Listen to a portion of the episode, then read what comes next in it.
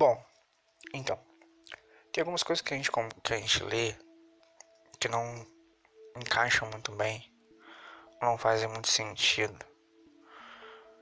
Assim que nós terminamos um livro e começamos outro. Às vezes as coisas só encaixam muito tempo depois. Há uns quatro, cinco anos atrás, eu estava lendo um livro sobre Steven Jobs, biografia do Steven Jobs. Quando comentam sobre a criação do iPod, eles trazem uma história que é muito interessante. Eu quero passar para vocês. O iPod, ou tocador de músicas M P três, não foi uma criação da Apple, e sim uma criação da Sony. A Sony queria substituir os seus famosos e antigos Walkmans por um tocador de música M P três. O problema é que o protótipo que eles criaram, ou o produto que eles criaram, eu não lembro se foi à venda, era muito complexo, tinha muitas funcionalidades e muitos botões. Era difícil até de transmitir as músicas para lá, porque você tinha que fazer conversões e jogar e mudar. E eu sei que depois, com o Napster, que era um programa de compartilhamento de música M P três, sendo processado por vários artistas, a Sony abandonou o projeto. A Apple pegou esse projeto e trouxe para os desenvolvedores dela. Steven Jobs começou a limar muitas das coisas, simplificou, desde o designer à conectividade. O designer veio de muitos botões, seria uma caixa branca com uma tela e um botão grande, redondo. A funcionalidade era tão fácil, tão tranquila, que uma criança de dois anos aprenderia a passar os álbuns e clicar nas músicas e aumentar o volume. Era fácil e intuitivo. As pessoas não precisavam se preocupar muito nem em colocar as músicas. Era só você conectar com um cabo U S B no seu computador e as músicas eram passadas automaticamente depois de você ter criado a sua lista.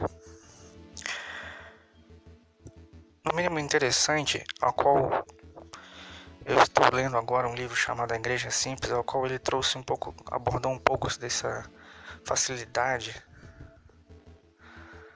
do iPod. E Jesus Cristo, basicamente no seu tempo, fez isso que o Steven Jobs fez, de descomplicar as coisas com as questões da lei. Ele teve um debate muito interessante com os fariseus e doutores da lei, que se encontra lá em Mateus vinte e dois, do versículo trinta e quatro ao quarenta. Eu quero ler com vocês. Sabendo os fariseus que Jesus tinha calado os saduceus, com essas respostas reuniram-se novamente para interrogá-lo. Um deles, especialistas da lei, tentou apanhá-lo numa armadilha com a seguinte pergunta: Mestre, qual o mandamento mais importante da lei de Moisés? Jesus respondeu: Ama o Senhor teu Deus de todo o seu coração, de toda a sua alma e de toda a sua mente. Este é o primeiro e maior mandamento. O segundo é igualmente igual e importante: ama seu próximo como a si mesmo. Toda a lei, todas as exigências dos profetas se baseiam nesses dois mandamentos. Quando nós ouvimos ou lemos essa passagem como leigo, nós não entendemos por que o da complexidade desse texto. Se a gente pensa que o doutor da lei perguntou entre as questões dos doze mandamentos que continham ali no cerne das tábulas em que Moisés trouxe, seria muito importante, seria fácil. Mas o problema é que os fariseus tinham conseguido retirar dos cinco primeiros livros da Bíblia, o Pentateuco, seiscentos e treze mandamentos, do que fazer e do que não fazer. Era complexo demais viver pela lei. Era complexo demais ser religioso.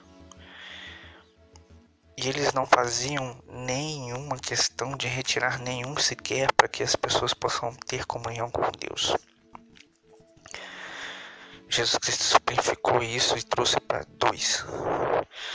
E Jesus Cristo ainda criticou a atitude deles, dizendo a eles no capítulo vinte e três, versículo dois.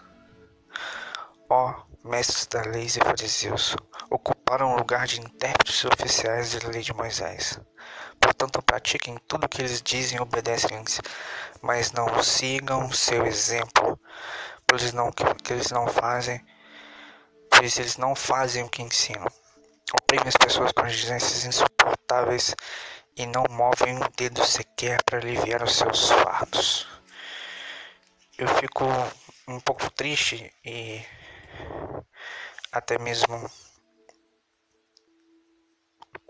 bastante irritado que hoje os religiosos, os fariseus da nossa época, também exigem tanto das pessoas, colocam tantos fardos, que também com, deixam a vida das pessoas muito complicada, deixam o relacionamento deles, deles com Deus muito, muito difícil.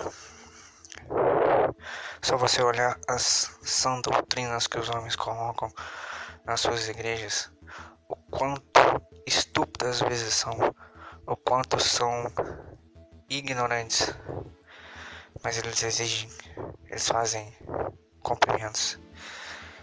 Eles não, eles não movem um dedo sequer para que essas pessoas estejam uma relação com Deus face a face. Nós devemos lembrar que os ensinamentos de Cristo eram suaves e leves. Ele mesmo diz isso no, em Mateus onze, vinte e oito a trinta. Venham a mim todos vocês que estão cansados e sobrecarregados, e eu darei descanso. Tome sobre vós o meu jugo, deixe que eu lhes ensine, pois sou manso e humilde de coração, e encontrarão descanso para sua alma. Meu jugo é fácil de carregar, e o fardo que lhes dou é leve. Jugo é como os rabinos da época ensina, é, chamavam seu ensino. Jesus Cristo disse para nós que ele simplificou as coisas. Os ensinos dele são leves e suaves e fáceis de carregar.